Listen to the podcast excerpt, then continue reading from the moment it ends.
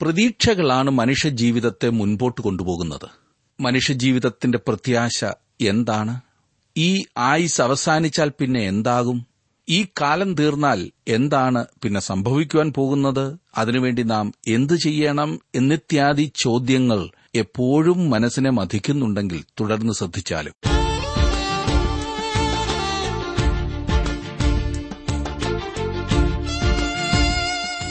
W ആറിന്റെ വേദപഠന class ആരംഭിക്കുകയാണ്. ജീവസന്ദേശം. ഇന്നത്തെ നമ്മുടെ പാഠഭാഗം മർക്കോസ് എഴുതിയ സുവിശേഷം പതിമൂന്നാം അധ്യായം ഒന്നു മുതൽ മുപ്പത്തിയേഴ് വരെയുള്ള വാക്യങ്ങളാണ്. പ്രാർത്ഥനയോടെ നമുക്ക് ശ്രവിക്കാം. സഹോദരൻ ജോർജ് ഫിലിപ്പ് പഠനം ആരംഭിക്കുന്നു. വിശുദ്ധ മർക്കോസിന്റെ സുവിശേഷം നാം വളരെ വേഗത്തിലാണല്ലോ പഠിച്ചു പോകുന്നത്. അതിന് ഒരു പ്രധാന കാരണം മത്തായുടെ സുവിശേഷം നാം വിശദമായി പഠിച്ചു എന്നുള്ളതാണ്. മർക്കോസിന്റെ സുവിശേഷം പന്ത്രണ്ടാം അധ്യായം വരെയാണ് നാം കഴിഞ്ഞ ക്ലാസ്സിൽ പഠിച്ചു കഴിഞ്ഞത്. ഇന്നിനി നമുക്ക് പതിമൂന്നാം അധ്യായത്തിലേക്ക് പ്രവേശിക്കാം. ഈ പതിമൂന്നാം അധ്യായത്തിലും കർത്താവ് ചെയ്ത അതിശയ പ്രവൃത്തികളൊന്നുമില്ല എന്ന് നമുക്ക് കാണാം. എങ്കിലും വളരെയധികം പ്രവർത്തനങ്ങൾ ഈ അധ്യായത്തിൽ കാണുവാൻ കഴിയുന്നുണ്ട്. മർക്കോസിന്റെ സുവിശേഷം പ്രവർത്തനത്തിന്റെ സുവിശേഷമാണ്. ഈ സുവിശേഷത്തിൽ അതിശയ പ്രവർത്തനങ്ങൾക്ക് വളരെ പ്രാധാന്യം നൽകിയിട്ടുണ്ട്. എന്നാൽ ഈ അധ്യായത്തിൽ കാണുന്നത് ഭാവിയിൽ സംഭവിപ്പാനിരിക്കുന്ന പ്രവർത്തനമാണ്. ഇപ്പോഴത്തെ പ്രവർത്തനമല്ല അന്ത്യകാല സംഭവങ്ങളാണ് ഇവിടെ രേഖപ്പെടുത്തിയിരിക്കുന്നത്. മഹാപീഡന കാലത്തെ വിപത്തുകളെക്കുറിച്ചും ക്രിസ്തുവിന്റെ രണ്ടാമത്തെ വരവിനെക്കുറിച്ചും വിശദമായി വിവരിച്ചിരിക്കുന്നു. ദൈവിക ശക്തിയിൽ നിയന്ത്രിക്കപ്പെടുന്ന പ്രവർത്തനങ്ങളാണ് ഇവിടെ പറഞ്ഞിരിക്കുന്നതെല്ലാം. പ്രിയ സുഹൃത്തെ അത് ഇന്ന് നാം കാണുന്ന അണുശക്തിയേക്കാൾ വലിയ ശക്തിയുടെ ഒരു പ്രവർത്തനമായിരിക്കും. ഈ പതിമൂന്നാം അധ്യായത്തിൽ കാണുന്ന ഒലിവുമലയിലെ പ്രഭാഷണം വിശുദ്ധ മത്തായുടെ സുവിശേഷത്തിലും നമുക്ക് കാണാവുന്നതാണ്. എന്നാൽ മത്തായുടെ സുവിശേഷത്തിൽ പറഞ്ഞതിന്റെ രത്നച്ചുരുക്കം മാത്രമേ ഇവിടെ മർക്കോസ് രേഖപ്പെടുത്തിയിട്ടുള്ളൂ. ചില പ്രത്യേക സംഭവങ്ങൾ ഒഴിച്ചാൽ മർക്കോസിന്റെ സുവിശേഷത്തിൽ ആദ്യോടന്തം ഇപ്രകാരം ചുരുങ്ങിയ വിവരണം മാത്രമേ നമുക്ക് ലഭിക്കുന്നുള്ളൂ എന്ന് ഇതിനോടകം മനസ്സിലാക്കിയല്ലോ. സകലവും ചുരുക്കത്തിൽ തിടുക്കത്തിൽ ചെയ്യുക എന്നതാണ് മർക്കോസിന്റെ പ്രമാണം. ഈ പതിമൂന്നാം അധ്യായത്തെ ഞാൻ ഇനിയും പറയും പ്രകാരം വിഭജിക്കാം. നാല് വാക്യങ്ങൾ. ആദ്യത്തെ നാല് വാക്യങ്ങളിൽ ഒലിവുമലയിൽ വെച്ച് ശിഷ്യന്മാർ യേശുവിനോട് ചോദ്യങ്ങൾ ചോദിക്കുന്നതാണ് നാം കാണുന്നത്. അഞ്ചു മുതൽ ഏഴ് വരെയുള്ള വാക്യങ്ങളിൽ ഈ കാലത്തിന്റെ ശരിയായ അവസ്ഥ നാം കാണുന്നു. എട്ട് മുതൽ പതിമൂന്ന് വരെയുള്ള വാക്യങ്ങളിൽ മഹാപീഠനത്തിനു മുമ്പുള്ള പീഡനം ആകുന്നു വിഷയം. പതിനാല് മുതൽ ഇരുപത്തിമൂന്ന് വരെയുള്ള വാക്യങ്ങളിൽ മഹാപീഠനത്തെക്കുറിച്ചുള്ള പ്രവചനമാണ്. ഇരുപത്തിനാല് മുതൽ ഇരുപത്തിയേഴ് വരെയുള്ള വാക്യങ്ങളിൽ യേശുക്രിസ്തുവിന്റെ രണ്ടാമത്തെ വരവിന്റെ പ്രഖ്യാപനം നാം കാണുന്നതാണ്. ഇരുപത്തിയെട്ട് മുതൽ മുപ്പത്തിമൂന്ന് വരെയുള്ള വാക്യങ്ങളിൽ അത്തിയുടെ ഉപമയാണ് വിഷയം. മുപ്പത്തിനാല് മുതൽ മുപ്പത്തിയേഴ് വരെയുള്ള വാക്യങ്ങളിൽ ദൈവജനത്തിനുള്ള പരിപാടിയാകുന്നു വിശദീകരിക്കുന്നത്. പതിമൂന്നാം അധ്യായം നിങ്ങൾ എടുത്തുവെങ്കിൽ എന്നോടൊപ്പം വായിക്കുന്ന ഭാഗം ശ്രദ്ധിച്ചാട്ടെ. ഒന്നാം വാക്യം അവൻ ദൈവാലയത്തെ വിട്ടുപോകുമ്പോൾ ശിഷ്യന്മാരിൽ ഒരുത്തൻ ഗുരു ഇതാ എങ്ങനെയുള്ള കല്ല് എങ്ങനെയുള്ള പണിയെന്ന് അവനോട് പറഞ്ഞു. തെറ്റിദ്ധാരണ ഉളവാക്കുന്ന തിരുവചന ഭാഗങ്ങളുടെ ഒരു ഉദാഹരണമാണ് വാസ്തവത്തിൽ ഈ വായിച്ചത്. കാരണം ഇതിന്റെ എല്ലാം പിമ്പിൽ എന്താണുള്ളത് എന്നൊരാൾ ന്യായമായി ചോദിക്കാവുന്നതത്രേ. ശിഷ്യന്മാർ ഇപ്രകാരം ഒരു പ്രസ്താവന ചെയ്യുവാനുള്ള കാരണം എന്താണെന്ന് ഇവിടെ നമുക്ക് യാതൊരു സൂചനയും ലഭിക്കുന്നില്ല. പെട്ടെന്നൊരു ചോദ്യം. ചോദ്യത്തിന്റെ പശ്ചാത്തലം മനസ്സിലാക്കുവാൻ വിശുദ്ധ മത്തായുടെ സുവിശേഷം ഇരുപത്തിമൂന്നാം അധ്യായത്തിന്റെ മുപ്പത്തിയെട്ടാം വാക്യത്തിലേക്ക് നാം വരണം. കർത്താവ് അവിടെ പറഞ്ഞു നിങ്ങളുടെ ഭവനം ശൂന്യമായിത്തീരും എന്ന്. യേശു ദൈവാലയത്തിന് വരുവാനിരിക്കുന്ന നാശത്തെക്കുറിച്ച് അവിടെ പ്രഖ്യാപിച്ചു. നിങ്ങളുടെ ഭവനം ശൂന്യമായിത്തീരും. ദൈവാലയത്തിന് ചുറ്റുപാടുമുള്ള കെട്ടിടങ്ങൾക്ക് മഹത്വവും പ്രതാപവും ഉണ്ടായിരുന്നതിനാൽ ശിഷ്യന്മാർ ഈ പറഞ്ഞത് കേട്ട് അത്ഭുതപ്പെട്ടുപോയി. യേശു വാസ്തവത്തിൽ ദൈവാലയം കണ്ടോ എന്നുപോലും അവർക്കൊരു സംശയം. അങ്ങനെയൊന്നും താഴെ വീഴുന്ന ഒന്നല്ല എന്നവർക്കുറപ്പുണ്ടായിരുന്നു യേശു അത് മനസ്സിലാക്കി എന്നവർക്ക് ഉറപ്പാക്കേണ്ടിയിരുന്നു. അതിനാലാണ് അവർ ഗുരു ഇതാ എങ്ങനെയുള്ള കല്ല് എങ്ങനെയുള്ള പണി എന്ന് യേശുവിനോട് പറയുന്നത്. രണ്ടാം വാക്യത്തിൽ നാം കാണുന്നത് യേശു അവനോട് നീ വലിയ പണി കാണുന്നുവോ? ഇടിക്കാതെ കല്ലിന്മേൽ കല്ല് ഇവിടെ ശേഷിക്കയില്ല എന്ന് പറഞ്ഞു. ഈ ദൈവാലയത്തിന്റെ പണി കാണുന്നില്ലേ എന്ന് അവർ യേശുവിനോട് ചോദിച്ചിരുന്നു. ഇപ്പോൾ യേശു അവരോട് ഒരു ചോദ്യം ചോദിക്കുന്നു. നിങ്ങൾ വാസ്തവമായി അവ കാണുന്നുണ്ടോ? കാണുന്നുണ്ടെന്ന് നിങ്ങൾക്ക് തോന്നുന്നുണ്ടാകും. എന്നാൽ വാസ്തവമായി കാണുന്നുണ്ടോ? യേശു ഒരു വലിയ ഗുണപാഠമാണ് ഇവിടെ പഠിപ്പിക്കുന്നത്. ഞങ്ങളുടെയൊക്കെ നാട്ടിൽ കഴിഞ്ഞ പത്തു വർഷങ്ങൾക്കുള്ളിൽ എത്രയെത്ര വലിയ കെട്ടിടങ്ങളാണ്. അതങ്ങ് ആകാശം മുട്ട പോയിക്കൊണ്ടിരിക്കുകയാണ്. ഇന്ന് നമുക്കും ഇതൊക്കെ കാണുമ്പോൾ ആ ചോദ്യം തന്നെ ചോദിക്കാവുന്നതത്രേ. അതെ ഈ മനോഹരമായ കെട്ടിടങ്ങളൊക്കെ കാണുന്നില്ലേ? പണ്ടത്തേതിനേക്കാളൊക്കെ വളരെ സ്ട്രോങ് ആയിട്ട് കോൺക്രീറ്റ് കൊണ്ടും സ്റ്റീൽ കൊണ്ടും ഒക്കെ ഉണ്ടാക്കിയ വലിയ വലിയ കെട്ടിടങ്ങൾ ബഹുനില കെട്ടിടങ്ങൾ. എന്നാൽ നാം വാസ്തവത്തിൽ എന്താണ് കാണുന്നത്? നാം അവയുടെ മനോഹാരിതയും ഉറപ്പും സ്ഥിരതയും ഒക്കെയാണ് കാണുന്നത്. എന്നാൽ ഈ കെട്ടിടങ്ങൾ താൽക്കാലികമാണ് അവ മാറ്റപ്പെടുന്നവയാണ്. ഇന്നത്തെ കെട്ടിടങ്ങളൊക്കെയും വാസ്തവത്തിൽ ഇരുമ്പും സിമെന്റും കൊണ്ട് നിർമ്മിച്ചവയാണ്. എങ്കിലും അവയൊക്കെയും ഒരിക്കൽ വീണുപോകും. രണ്ടായിരത്തി ഒന്നിൽ നാം കണ്ടതല്ലേ ലോകത്തിലെ ഉയരം കൂടിയ രണ്ട് കൂറ്റൻ കെട്ടിടങ്ങൾ മഞ്ഞുരുകുന്നതുപോലെ തകർന്ന് തരിപ്പണമായത്. World trade centres. പൌലോസ് ഈ ആത്മീയ സത്യം ഇപ്രകാരമാണ് പ്രസ്താവിച്ചിരിക്കുന്നത്. കാണുന്നതിനെയല്ല കാണാത്തതിനെയത്രേ ഞങ്ങൾ നോക്കിക്കൊണ്ടിരിക്കുന്നു. കാണുന്നത് താൽക്കാലികം കാണാത്തതോ നിത്യം. രണ്ട് കുരിന്തിർ നാലിന്റെ പതിനെട്ട്. നെബുക്കനേസർ രാജാവ് ബാബിലോണിൽ കൂടി നടന്ന് ബാബിലോണിന്റെ മഹത്വമൊക്കെയും കണ്ടതായി നാം വായിക്കുന്നു. അവൻ നടക്കുമ്പോൾ ഇത് ഞാൻ പണി കഴിപ്പിച്ച മഹതിയാം ബാബിലോൺ അല്ലേ എന്ന് പറഞ്ഞുകൊണ്ടിരുന്നു. ഇന്ന് ബാബിലോൺ നഗരത്തിന്റെ അവശിഷ്ടങ്ങളുടെ പടം നിങ്ങൾ കണ്ടിട്ടുണ്ടോ? അഭിമാനിക്കുന്നതിനായി യാതൊന്നും അവിടെയില്ല. സകലതും നീങ്ങിപ്പോയിരിക്കുന്നു. മൂന്നും നാലും വാക്യങ്ങളിൽ നാം കാണുന്നു പിന്നെ അവൻ ഒലിവുമലയിൽ ദൈവാലയത്തിന് നേരെ ഇരിക്കുമ്പോൾ പത്രോസും യാക്കോബും യോഹന്നാനും ആന്ത്രയോസും സ്വകാര്യമായി അവനോട് അത് എപ്പോൾ സംഭവിക്കും? അതിനെല്ലാം നിവർത്തി വരുന്ന കാലത്തിന്റെ ലക്ഷണം എന്ത് എന്ന് ഞങ്ങളോട് പറഞ്ഞാലും എന്ന് ചോദിച്ചു. ഈ നാലു പേരാണ് ചോദ്യങ്ങളുമായി യേശുവിന്റെ അടുക്കൽ അയക്കപ്പെട്ട സംഘത്തിൽ ഉൾപ്പെട്ടിരുന്നതെന്ന് ഇവിടെ പറഞ്ഞില്ലായിരുന്നെങ്കിൽ നമുക്ക് അതൊരിക്കലും അറിയുവാൻ കഴിയുമായിരുന്നില്ല. ആരോ ചോദിച്ചു എന്ന് മാത്രമേ നമുക്കറിയുവാൻ കഴിയുമായിരുന്നുള്ളൂ. ഇത് പത്രോസിന്റെ സുവിശേഷമാണെന്ന കാര്യം മറക്കരുത്. യേശുവിനോട് സ്വകാര്യമായി ചോദിക്കാൻ പോയ സംഘത്തിൽ ഈ നാല് പേരാണ് ഉണ്ടായിരുന്നതെന്ന് പത്രോസ് മർക്കോസിനോട് പറഞ്ഞു കാണും. ചോദ്യങ്ങളിൽ രണ്ടെണ്ണം മർക്കോസ് ഇവിടെ പ്രസ്താവിച്ചിരിക്കുന്നു. മത്തായി ആകട്ടെ അവർ ചോദിച്ച മൂന്ന് ചോദ്യങ്ങൾ വിവരിക്കുന്നുണ്ട്. ലൂക്കോസ് ഭാഗികമായ ഉത്തരമാണ് നൽകുന്നത്. ഇവയെല്ലാം കൂടി കണക്കിലെടുത്താൽ മത്തായുടെ സുവിശേഷത്തിൽ ഈ ശിഷ്യന്മാർ യേശുവിനോട് ചോദിച്ച മൂന്ന് ചോദ്യങ്ങൾ എല്ലാം തന്നെ രേഖപ്പെടുത്തിയിരിക്കുന്നതായി കാണുവാൻ കഴിയും. ഒന്ന് ഇവ എപ്പോൾ സംഭവിക്കുമെന്ന് ഞങ്ങൾക്ക് പറഞ്ഞു തരിക. അതായത് എപ്പോഴാണ് കല്ല് കല്ലിന്മേൽ ശേഷിക്കാതിരിക്കുന്നത് എന്ന കാര്യമാണ് ഇത് സൂചിപ്പിക്കുന്നത്. ഇതിന് നമ്മുടെ കർത്താവ് നൽകിയ ഉത്തരം ലൂക്കോസിന്റെ സുവിശേഷത്തിൽ നമുക്ക് ലഭിക്കുന്നുണ്ട്. രണ്ടാമത്തെ ചോദ്യം നിന്റെ വരവിന്റെ അടയാളം എന്ത്? മൂന്നാമത്തെ ചോദ്യം ലോകാവസാനത്തിന്റെ അടയാളം എന്തായിരിക്കും? ഈ അവസാനത്തെ രണ്ട് ചോദ്യങ്ങൾക്ക് നമ്മുടെ കർത്താവ് കൊടുക്കുന്ന ഉത്തരം വിശുദ്ധ മത്തായിയും മർക്കോസും രേഖപ്പെടുത്തിയിരിക്കുന്നു. മർക്കോസിനേക്കാൾ കൂടുതൽ വിശദമായി മത്തായി പറഞ്ഞിട്ടുണ്ട്. എന്നാൽ മർക്കോസ് പ്രാധാന്യം കൊടുത്തിരിക്കുന്നത് എന്തിനാണെന്ന് നമുക്ക് നോക്കാം. മർക്കോസ് തന്റെ ഈ സുവിശേഷം എഴുതിയത് റോമാക്കാർക്ക് വേണ്ടിയാണ്. ശക്തിയും പ്രവർത്തനവും വെളിപ്പെടുത്തുന്നതിലേക്കാണ് അവൻ ശ്രദ്ധിക്കുന്നത്. എങ്കിൽ മാത്രമേ ഈ റോമാക്കാർ ഇതിലെന്തെങ്കിലും താൽപര്യം കാണിക്കൂ. കാരണം അവർക്ക് താൽപര്യമുള്ളത് ഈ ശക്തിയും അതുപോലെ തന്നെ പ്രവർത്തനവുമാണ്.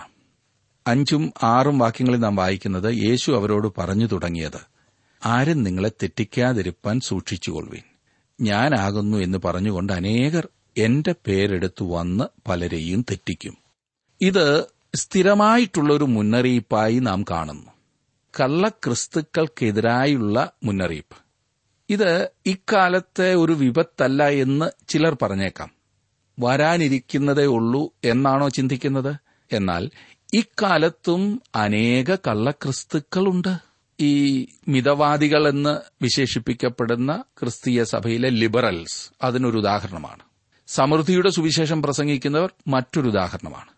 മതേതര ചിന്താഗതിക്കാർ പ്രസംഗിക്കുന്ന വേറൊരു ക്രിസ്തുവുണ്ടിനി ചിലർ വേദപുസ്തകത്തിലെ ക്രിസ്തുവിനെയാണ് പ്രസംഗിക്കുന്നത് എന്ന് നാം ചിന്തിച്ചേക്കാം.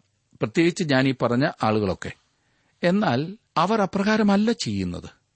അവർ പ്രസംഗിക്കുന്ന ക്രിസ്തു കന്യകയിൽ നിന്ന് ജനിച്ചവനല്ല. അവൻ ഒരിക്കലും അതിശയങ്ങൾ പ്രവർത്തിച്ചിട്ടില്ല. തന്റെ രക്തം ലോകത്തിന്റെ പാപത്തിനു വേണ്ടി അവൻ ചൊരിഞ്ഞിട്ടില്ല. അവൻ ശാരീരികമായി മരിച്ചിട്ടില്ല. അവൻ ശാരീരികമായി ഉയർത്തെഴുന്നേറ്റിട്ടില്ല. അവൻ സ്വർഗത്തിലേക്ക് കയറി പോയിട്ടില്ല. ശരീരത്തോടുകൂടി അവൻ വീണ്ടും വരികയില്ല. ഇതൊക്കെയാണ് അവർ പ്രസംഗിക്കുന്ന ക്രിസ്തു.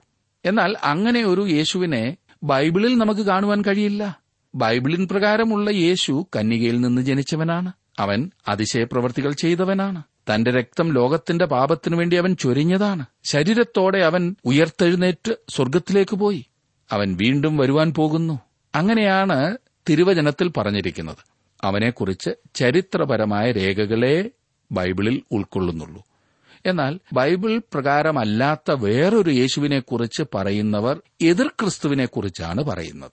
ഒന്ന് യോഹന്നാൻ രണ്ടിന്റെ പതിനെട്ട്. കുഞ്ഞുങ്ങളെ ഇത് അന്ത്യ നാഴികയാകുന്നു. എതിർ ക്രിസ്തു വരുന്നു എന്ന് നിങ്ങൾ കേട്ടിട്ടുണ്ടല്ലോ. ഇപ്പോൾ അനേകം എതിർ ക്രിസ്തുക്കൾ എഴുന്നേറ്റിരിക്കിയാൽ അന്ത്യനാഴികയാകുന്നു എന്ന് നമുക്കറിയാം. ഇന്ന് അനേകം എതിർ ക്രിസ്തുക്കളുണ്ട്. അതിനെക്കുറിച്ച് നമ്മുടെ കർത്താവ് മുന്നറിയിപ്പ് നൽകിയിട്ടുമുണ്ട്. ഏഴാം വാക്യത്തിൽ നാം കാണുന്നത് എന്നാൽ നിങ്ങൾ യുദ്ധങ്ങളെയും യുദ്ധശ്രുതികളെയും കുറിച്ച് കേൾക്കുമ്പോൾ ഭ്രമിച്ചു പോകരുത്. അത് സംഭവിക്കേണ്ടത് തന്നെ. എന്നാൽ അത് അവസാനമല്ല. കള്ളക്രിസ്തുക്കളെ പോലെ യുദ്ധങ്ങളും ഈ അന്ത്യകാലത്തിന്റെ ഒരു പ്രത്യേകതയാണ്. യാതൊരു വിശ്വാസിയും യുദ്ധങ്ങളെക്കൊണ്ട് പരിഭ്രമിക്കേണ്ടതില്ല. അവ കാലാവസാനത്തിന്റെ ലക്ഷണമല്ല. എതിർ ക്രിസ്തുക്കളോ യുദ്ധങ്ങളോ നാം കാലാവസാനത്തിലെത്തിയിരിക്കുന്നു എന്ന് സൂചിപ്പിക്കുന്നില്ല. എതിർ ക്രിസ്തുക്കൾ എന്ന് പറയുമ്പോൾ ഞാൻ എതിർ ക്രിസ്തുവിനെ അല്ല സൂചിപ്പിക്കുന്നത്. എട്ടാം വാക്യത്തിൽ നാം കാണുന്നത് ജാതി ജാതിയോടും രാജ്യം രാജ്യത്തോടും എതിർക്കും. അവിടെവിടെ ഭൂകമ്പവും ക്ഷാമവും ഉണ്ടാകും. ഇത് ഈറ്റുനോവിന്റെ ആരംഭമത്രേ. ഇന്ന് മനുഷ്യൻ വളരെ സംസ്കാര സമ്പന്നനാണെന്നാണ് കരുതുന്നത്. കാരണം അവന്റെ കയ്യിൽ എന്തെല്ലാം ഉപകരണങ്ങളാണ്? അത്യാധുനിക ഉപകരണങ്ങൾ. ഒരു ട്രക്ക് നിറയെ കൊള്ളുന്ന ഫയലുകളും ബുക്കുകളും ഇത്തിരി പോകുന്ന ഒരു ചിപ്പിൽ അല്ലെങ്കിൽ ഒരു മൊബൈൽ ഫോണിൽ കൊണ്ടു നടക്കാം എന്ന സ്ഥിതിയിലാണല്ലോ. ലോകത്തിന്റെ ഏത് കോണിൽ സംഭവിക്കുന്ന ഏതൊരു സംഭവവും വീട്ടിലെ മുറിയിൽ ഇരുന്ന് ടിവിയിൽ അല്ലെങ്കിൽ ഇന്റർനെറ്റിൽ കാണാം. വീട്ടിൽ തന്നെ എന്തെല്ലാം പുതിയ പുതിയ ഉപകരണങ്ങൾ? തുണി അലക്കുവാൻ പാത്രം കഴുകുവാൻ വീട് വൃത്തിയാക്കുവാൻ പുല്ല് മുറിക്കുവാൻ കാട് തെളിക്കുവാൻ. അങ്ങനെ പോകുന്നു. താൻ ഈ ലോകത്തെ വളരെയധികം മനോഹരമായ സ്ഥലമാക്കി തീർക്കുകയാണെന്ന് മനുഷ്യൻ ചിന്തിക്കുന്നു. എല്ലാം അവന്റെ കൈയെടുക്കെ. എല്ലാം സൗകര്യപ്രദമായി. എന്നാൽ മനുഷ്യൻ ഈ ഭൂമിയെ മലിനമാക്കുകയാണെന്നും അങ്ങനെ ഈ ഭൂമിയെ നിവാസയോഗ്യമല്ലാതാക്കുകയാണ് ചെയ്യുന്നതെന്നും പെട്ടെന്ന് അവന് മനസ്സിലാകും. അധികകാലം കഴിയുന്നതിനു മുൻപ് മനുഷ്യരുടെ ജനന വർധനയിൽ കാര്യമായ കുറവ് വരാത്ത പക്ഷം മനുഷ്യൻ ക്ഷാമത്തിനിരയായിത്തീരും. അതെ പ്രകൃതി ദുരന്തം കൂടിക്കൂടി വരുന്നു. ചൂട് ഓരോ വർഷവും അധികമാകുന്നു.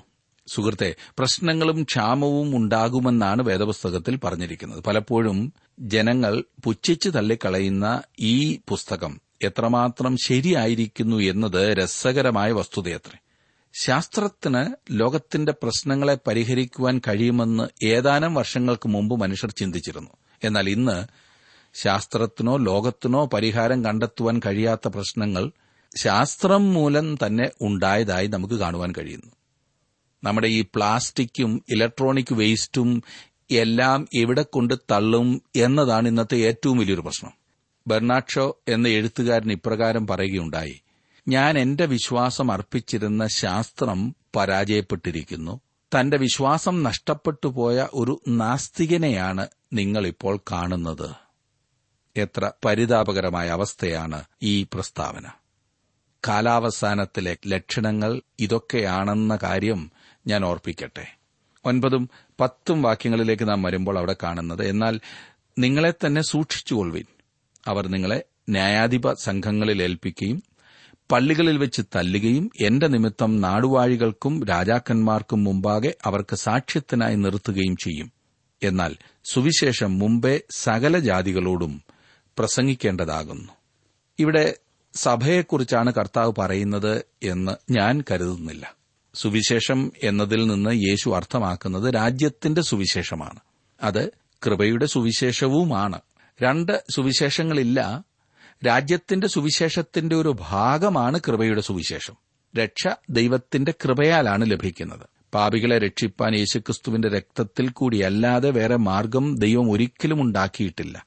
എന്നാൽ രാജ്യത്തിന്റെ സുവിശേഷത്തിന് പ്രാധാന്യം നൽകിയിരിക്കുന്നത് സ്വർഗരാജ്യം സമീപിച്ചിരിക്കയാൽ മാനസാന്തരപ്പെടുവിൻ എന്നുള്ളതിനാണ്. അവർ അന്ന് അതായത് മഹാപീഠനത്തിന്റെ കാലത്ത് പറയുമ്പോൾ അത് ശരിയായിരിക്കും. പതിനൊന്നാം വാക്യത്തിൽ നാം വായിക്കുന്നത് അവർ നിങ്ങളെ കൊണ്ടുപോയി ഏൽപ്പിക്കുമ്പോൾ എന്തു പറയേണ്ടു എന്ന് മുൻകൂട്ടി വിചാരപ്പെടരുത്. ആ നാഴികയിൽ നിങ്ങൾക്ക് ലഭിക്കുന്നത് തന്നെ പറവിൻ. പറയുന്നത് നിങ്ങളല്ല പരിശുദ്ധാത്മാവത്രേ. തയ്യാറാകാതെ മടി പിടിച്ചിരുന്ന് പ്രസംഗം പറയുവാനായി പോകുന്ന ഒരു വ്യക്തിയുടെ ന്യായീകരണമല്ല ഇവിടുത്തെ വിഷയം. ഇന്ന് അനേകരും ദൈവസന്നിധിയിലിരുന്ന് പ്രാർത്ഥിച്ച് തയ്യാർ ചെയ്യാതെ പ്രസംഗിക്കുവാൻ വന്നിട്ട് ഈ വാക്യം എടുത്ത് ഉദ്ധരിക്കാറുണ്ട്. തങ്ങൾ വലിയ ഭക്തരെന്ന് കാണിക്കുവാനാണ് അങ്ങനെ പലരും ചെയ്യുന്നത്. കാരണം പരിശുദ്ധാത്മാവ് അവരോട് നേരിട്ട് നിൽക്കുമ്പോൾ അങ്ങ് സംസാരിക്കുക. മടിയന്മാരോട് സാധാരണ പരിശുദ്ധാത്മാവ് ഈ പറഞ്ഞതുപോലെ സംസാരിക്കാറില്ല എന്ന് ഈ മണ്ടന്മാർക്ക് അറിയില്ല എന്നുള്ളതാണ് വിചിത്രം. ഇത് ഇസ്രായേൽ ജാതിയിലെ നൂറ്റിനാൽപ്പത്തിനാലായിരം പേർ സാക്ഷികളായിരിക്കുന്ന ദിവസത്തെയാണ് കുറിക്കുന്നത്. അന്ന് അവർക്കുള്ള ദൂതിനെക്കുറിച്ചാണ് ഇവിടെ സൂചിപ്പിക്കുന്നത്. പന്ത്രണ്ടും പതിമൂന്നും വാക്യങ്ങളിൽ നാം വായിക്കുന്നത്. സഹോദരൻ സഹോദരനെയും അപ്പൻ മകനെയും മരണത്തിനേൽപ്പിക്കും. മക്കളും അമ്മയപ്പന്മാരുടെ നേരെ എഴുന്നേറ്റ് അവരെ കൊല്ലിക്കും. എന്റെ നാമനിമിത്തം എല്ലാവരും നിങ്ങളെ പകയ്ക്കും എന്നാൽ അവസാനത്തോളം സഹിച്ചു നിൽക്കുന്നവൻ രക്ഷിക്കപ്പെടും.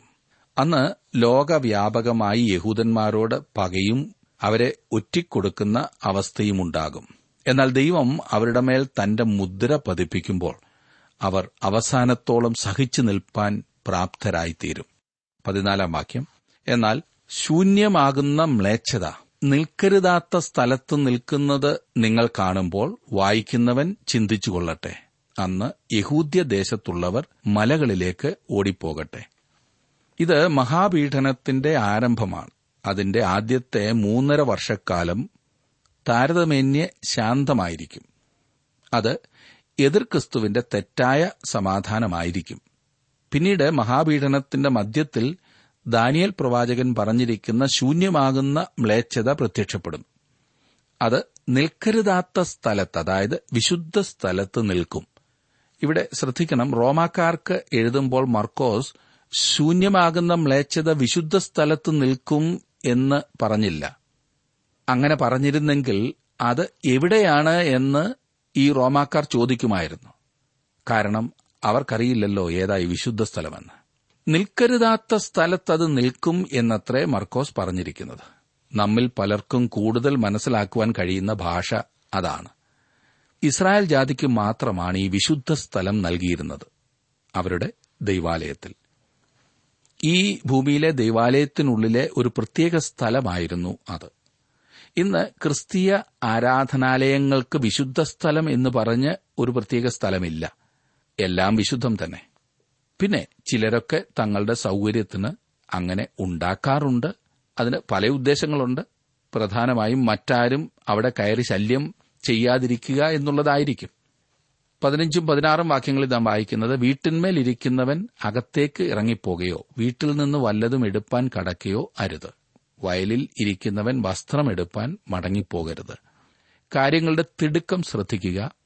അവർ തങ്ങളുടെ വസ്തുവകകൾ എടുപ്പാൻ മടങ്ങിപ്പോകരുത് എന്നാണ് പറഞ്ഞത്. അവർ ഓടുവാൻ തുടങ്ങേണ്ടതാണ് രക്ഷപ്പെടുവാനുള്ള ഓട്ടം. പതിനേഴും പതിനെട്ടും വാക്യങ്ങളിൽ ആ കാലത്ത് ഗർഭിണികൾക്കും മുല കുടിപ്പിക്കുന്നവർക്കും അയ്യോ കഷ്ടം. എന്നാൽ അത് ശീതകാലത്ത് സംഭവിക്കാതിരിപ്പാൻ പ്രാർത്ഥിപ്പിൻ. മഹാപീഠനത്തിന്റെ ആരംഭമാണ് ഈ പറഞ്ഞിരിക്കുന്നത്. പത്തൊൻപത് മുതൽ നാം വായിക്കുമ്പോൾ കൂടുതൽ വിശദീകരണം നമുക്ക് ലഭിക്കുന്നുണ്ട്. പത്തൊൻപത് മുതൽ ഇരുപത്തിമൂന്ന് വരെ. ആ നാളുകൾ ദൈവം സൃഷ്ടിച്ച സൃഷ്ടിയുടെ ആരംഭം മുതൽ ഇന്നുവരെ സംഭവിച്ചിട്ടില്ലാത്തതും ഇനിമേൽ സംഭവിക്കാത്തതുമായ കഷ്ടകാലമാകും. കർത്താവ് ആ നാളുകളെ ചുരുക്കിയിട്ടില്ല എങ്കിൽ ഒരു ജഡവും രക്ഷിക്കപ്പെടുകയില്ല. താൻ തെരഞ്ഞെടുത്ത വൃതന്മാർ നിമിത്തമോ അവൻ ആ നാളുകളെ ചുരുക്കിയിരിക്കുന്നു. അന്ന് ആരെങ്കിലും നിങ്ങളോട് ഇതാ ക്രിസ്തു ഇവിടെയെന്നോ അതാ അവിടെയെന്നോ പറഞ്ഞാൽ വിശ്വസിക്കരുത്. കള്ളക്രിസ്തുക്കളും കള്ളപ്രവാചകന്മാരും എഴുന്നേറ്റ് കഴിയുമെങ്കിൽ വൃതന്മാരെയും തെറ്റിപ്പാനായി അടയാളങ്ങളും അത്ഭുതങ്ങളും കാണിക്കും. നിങ്ങളോ സൂക്ഷിച്ചുകൊള്ളുവിൻ. ഞാൻ എല്ലാം നിങ്ങളോട് മുൻകൂട്ടി പറഞ്ഞുവല്ലോ. ഇവ ഭയങ്കരമായ ദിനങ്ങളായിരിക്കും. സാത്താന്റെ ശക്തി കൊണ്ട് കള്ളക്രിസ്തുക്കളും കള്ളപ്രവാചകന്മാരും അത്ഭുതങ്ങൾ കാണിക്കും. കർത്താവിന്റെ രണ്ടാമത്തെ വരവിങ്കൽ ഭൂതലത്തിൽ ഇരുട്ടാകുകയും ആകാശത്തുനിന്ന് നക്ഷത്രങ്ങൾ വീണുകൊണ്ടിരിക്കുകയും ചെയ്യും. ഒരു സ്വർഗീയ കരിമരുന്ന് പ്രയോഗം തന്നെ അവിടെ നടക്കും. യോവൽ പ്രവചനം രണ്ടാം അധ്യായത്തിന്റെ ഇരുപത്തിയെട്ട് മുതൽ മുപ്പത്തിരണ്ട് വരെയുള്ള വാക്യങ്ങളുടെ നിവൃത്തിയാണ് അന്ന് സംഭവിക്കുന്നത്.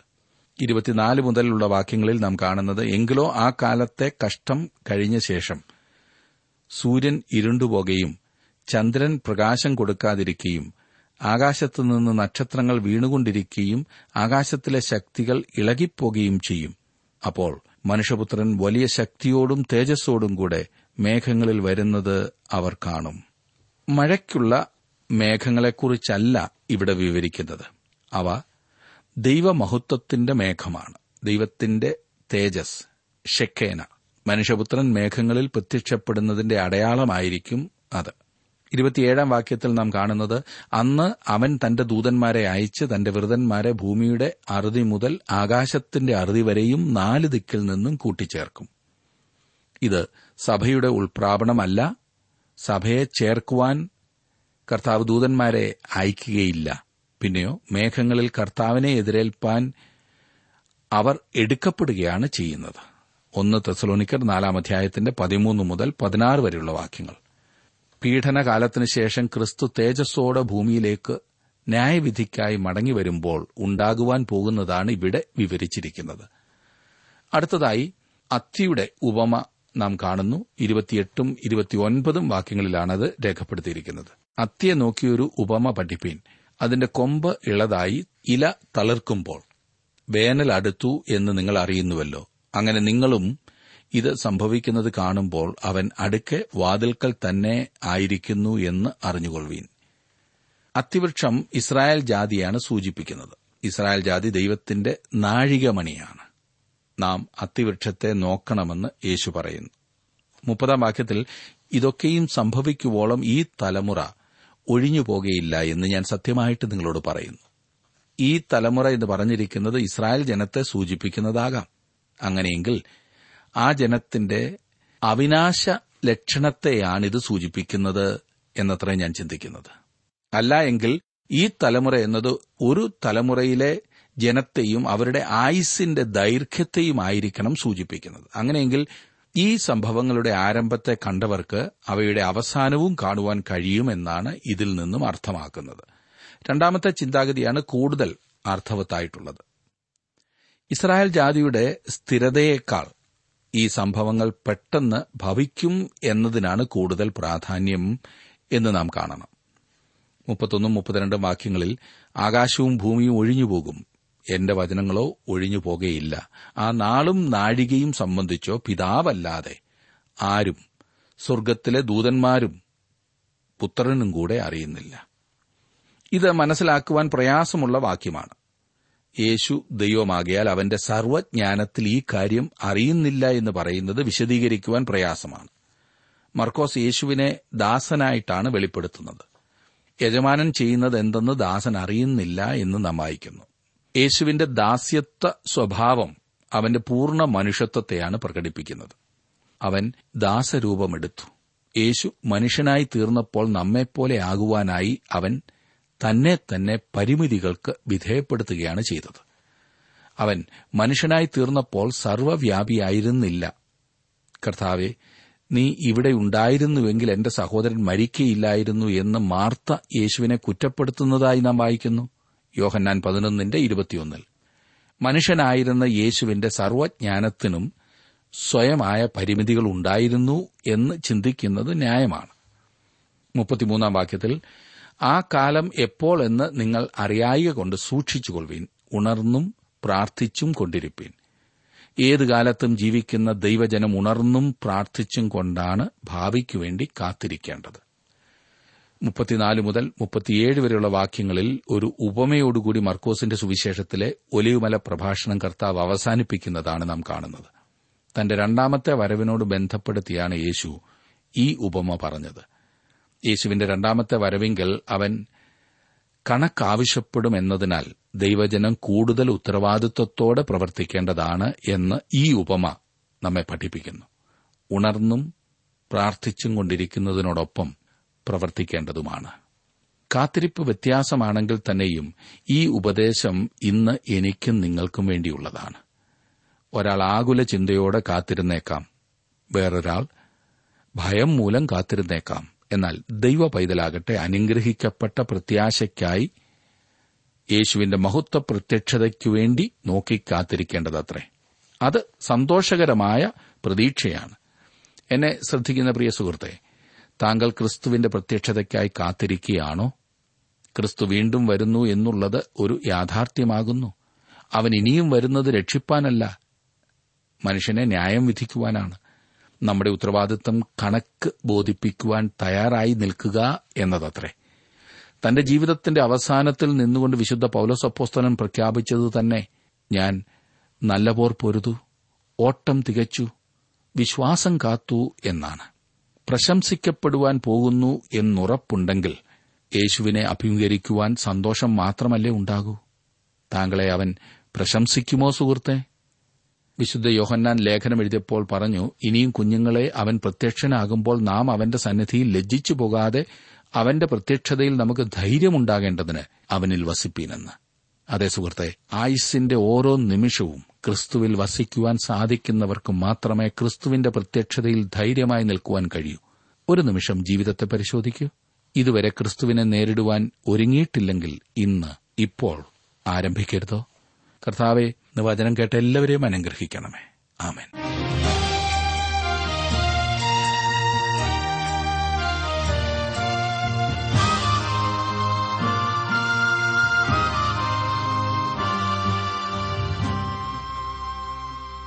ഇന്നത്തെ ജീവസന്ദേശ പഠന ക്ലാസ്സിലൂടെ ഞങ്ങളെ ശ്രദ്ധിച്ച എല്ലാ പ്രിയ ശ്രോതാക്കളോടുമുള്ള നന്ദിയെ അറിയിക്കട്ടെ. ദൈവവചനം കൃത്യമായി ക്രമമായി പഠിക്കുവാൻ ലഭിച്ചിരിക്കുന്ന ഈ അസുലഭ അവസരം പ്രയോജനപ്പെടുത്തുകയും സ്നേഹിതരെ അതിനായി ഉത്സാഹിപ്പിക്കുകയും ചെയ്യുക. അഭിപ്രായങ്ങളും നിർദ്ദേശങ്ങളും പ്രാർത്ഥനാ വിഷയങ്ങളും ഞങ്ങളെ അറിയിക്കുക. ഞങ്ങളുടെ വിലാസം ജീവസന്ദേശം പോസ്റ്റ് ബോക്സ് നമ്പർ മൂന്ന് തിരുവല്ല അഞ്ച് Keralam.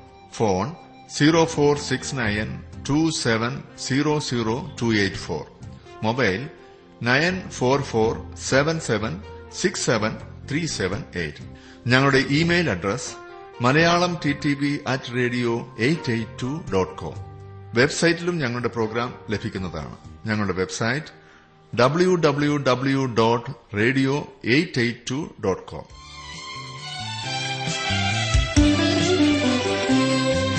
സ്നേഹത്തിനാഥ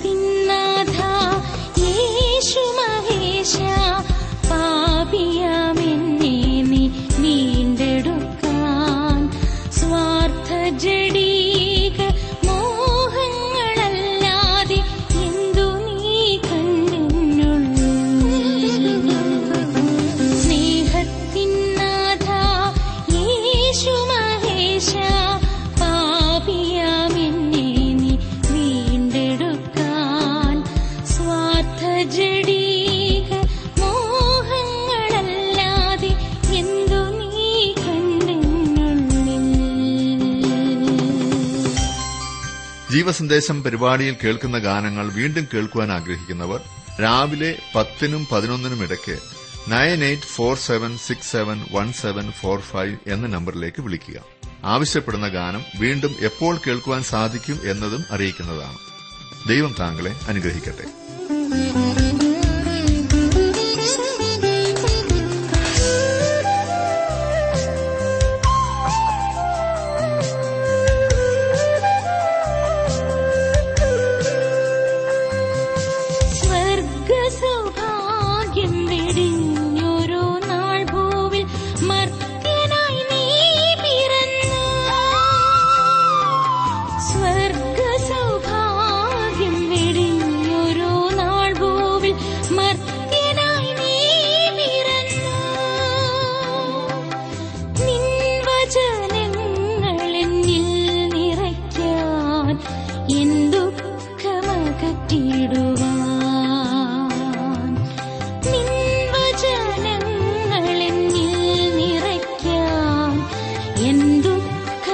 ಕಟ್ಟಿಡುವ